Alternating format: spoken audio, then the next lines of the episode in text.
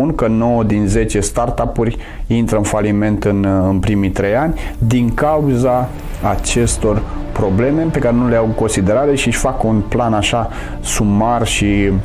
la început de drum lasă că vedem noi ce se va întâmpla.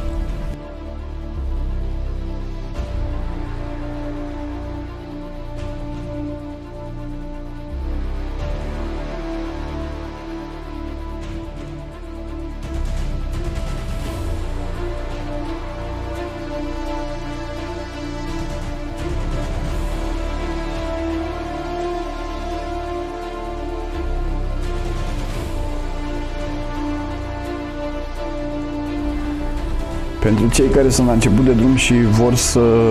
înceapă o afacere, le-aș recomanda foarte, foarte mult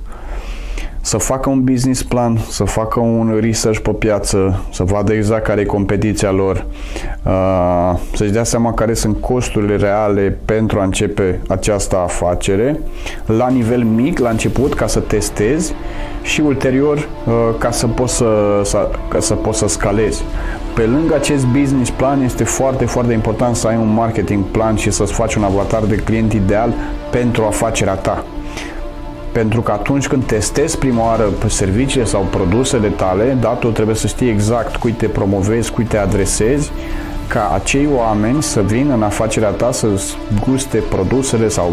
serviciile pe care le ai și să vezi ulterior ce poți să îmbunătățești. Fără această planificare, atât de business plan, cât și de marketing plan, cât și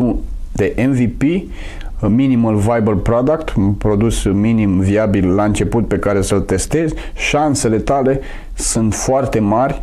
să eșuezi. Chiar statisticile spun că 9 din 10 startup-uri intră în faliment în, în primii 3 ani din cauza acestor probleme pe care nu le au în considerare și își fac un plan așa sumar și la început de drum lasă că vedem noi ce se va întâmpla.